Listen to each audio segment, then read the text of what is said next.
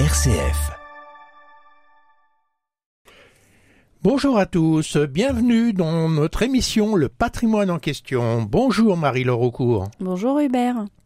Alors Marie-Laure Aucourt, je rappelle que vous êtes juriste, responsable d'une équipe chez CDER qui conseille les personnes qui ont des problèmes dans le domaine du droit de la famille ou du droit des biens, et en particulier des questions liées aux successions.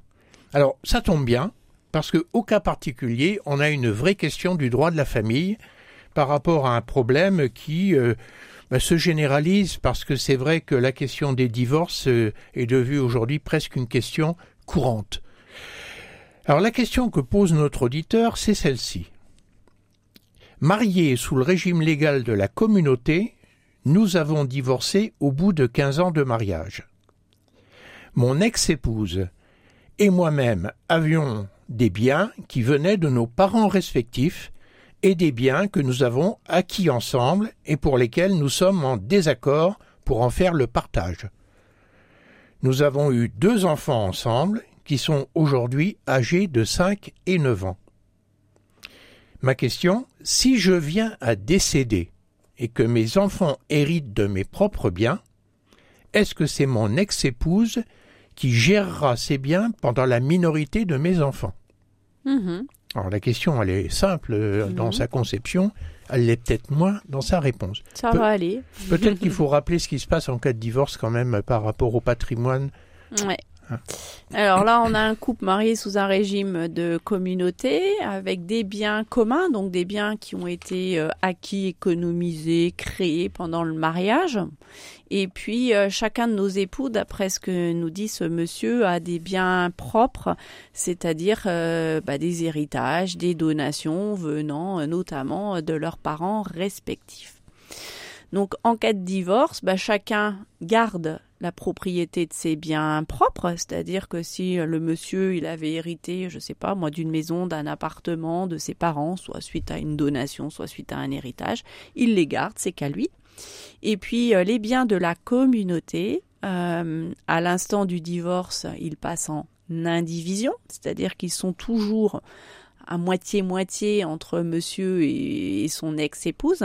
Et en fait, c'est pas parce que le divorce a été prononcé que tous les biens sont partagés. Non, alors no- normalement au moment de la procédure de divorce et dans les différentes euh, procédures de divorce qui existent aujourd'hui en France, on fait en sorte d'essayer de faire euh, de faire que les biens soient partagés entre les deux ex-époux au moment du prononcé du divorce. Mais on n'y arrive pas toujours, comme a priori ça a l'air d'être le cas, puisque euh, pour arriver à partager ses biens de communauté. Il faut se mettre d'accord sur la valeur des biens, sur qui reprend quoi, euh, et donc ça peut durer un certain nombre de mois, voire d'années, pour se mettre d'accord. Donc là, a priori, les biens de la communauté ne sont pas partagés, ils sont en indivision euh, entre nos deux ex-époux jusqu'à ce qu'ils trouvent un terrain euh, d'entente pour dire bah, tel bien à monsieur et puis tel autre bien à madame, par Et, exemple. et le problème, il est quand même que quand ils sont, euh, ces biens sont en indivision, aucune décision importante ne peut être prise sur ces biens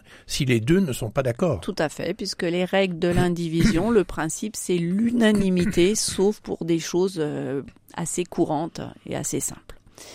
Donc là, si notre monsieur vient à décéder, euh, puisque c'est la, la question euh, qui est posée, on va rappeler déjà que va tomber dans sa succession l'ensemble de ses biens propres, ce qui vient de ses parents ou par donation succession, et également la moitié des biens qui composent l'indivision avec son ex-épouse, puisque le divorce est prononcé euh, d'après la tournure de la question. Ces biens-là, à partir du moment où notre monsieur est divorcé, euh, ses deux seuls héritiers, ce sont ses enfants de 5 et 9 ans. Il n'y a pas de doute là-dessus. À partir du moment où le divorce est prononcé, euh, l'ex-épouse n'a plus de droit ni en usufruit, ni en propriété sur les biens euh, du monsieur en question. Pour autant, les héritiers, ce sont des enfants mineurs. Hein. Il nous a dit dans sa question que ses enfants étaient tout petits, 5 et 9 ans.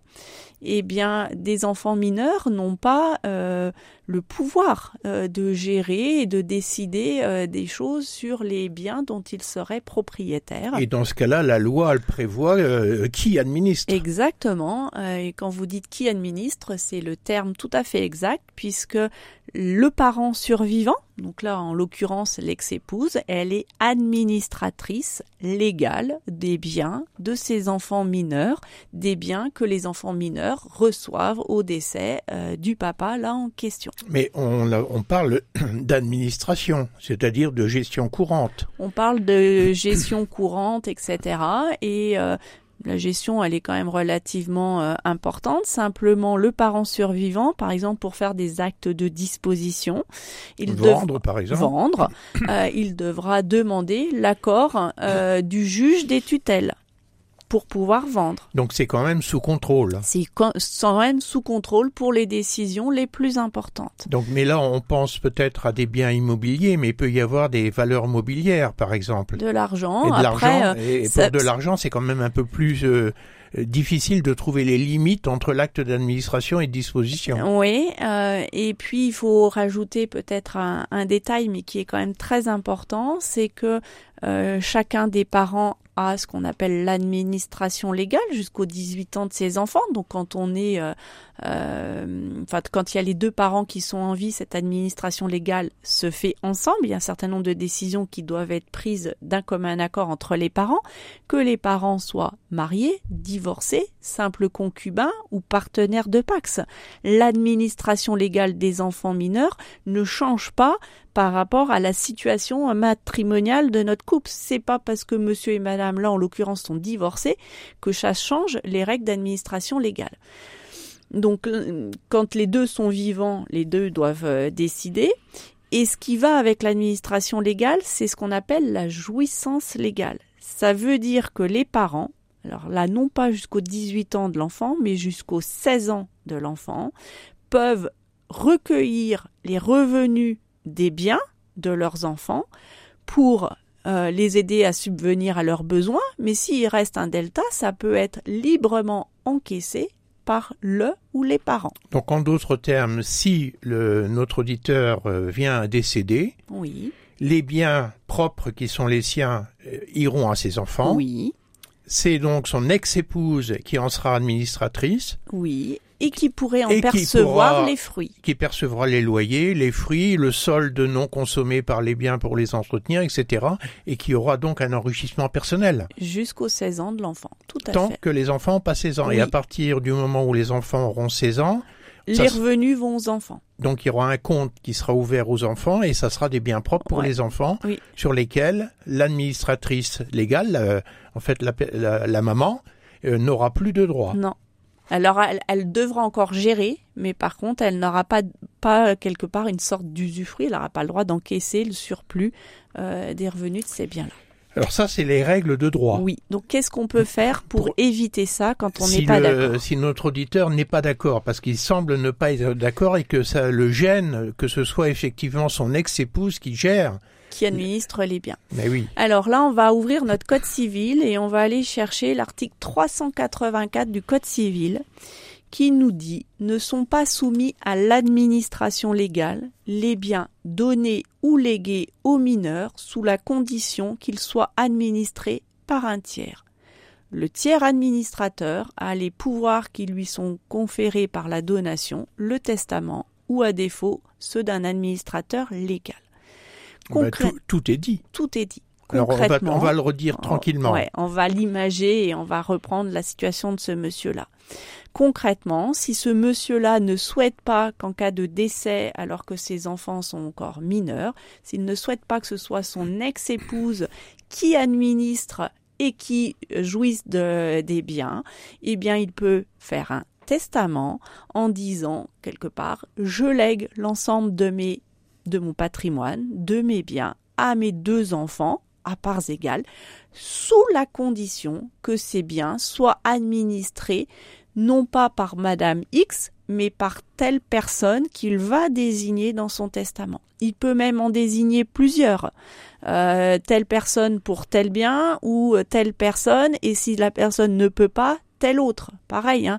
à un moment donné, quand on fait un testament, et là la minorité des enfants, on en a encore pour euh, 10 ans environ en fonction de, de l'âge de chacun, on peut désigner ses parents, par exemple, à défaut un frère, une sœur, un cousin, euh, quelqu'un de confiance et ça permettra bah, de répondre à l'objectif de notre monsieur, c'est-à-dire de confier à quelqu'un d'autre que son ex-épouse la gestion et la jouissance des biens euh, à quelqu'un d'autre en qui il aura confiance.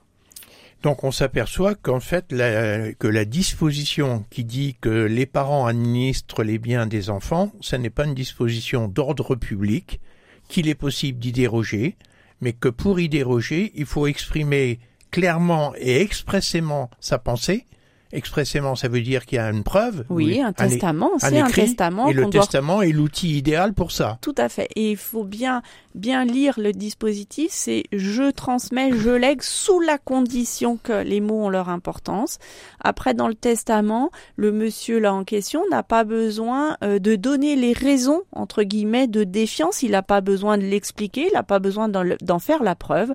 Il a juste à noter qu'il donne ses biens enfin, ou les lègue à ses enfants sous la condition que ce soit administré par telle et telle personne.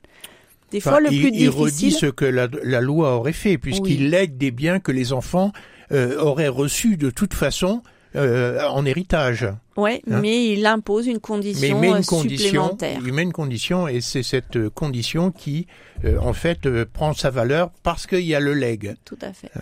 Le plus difficile, souvent, dans ce genre de situation, pour les personnes qu'on peut rencontrer sur ce thème-là, c'est de trouver la personne de confiance qui gérera, qui administrera les biens pour les enfants mineurs. Ça pose la question de, bah, de l'entourage familial et de désigner la bonne personne.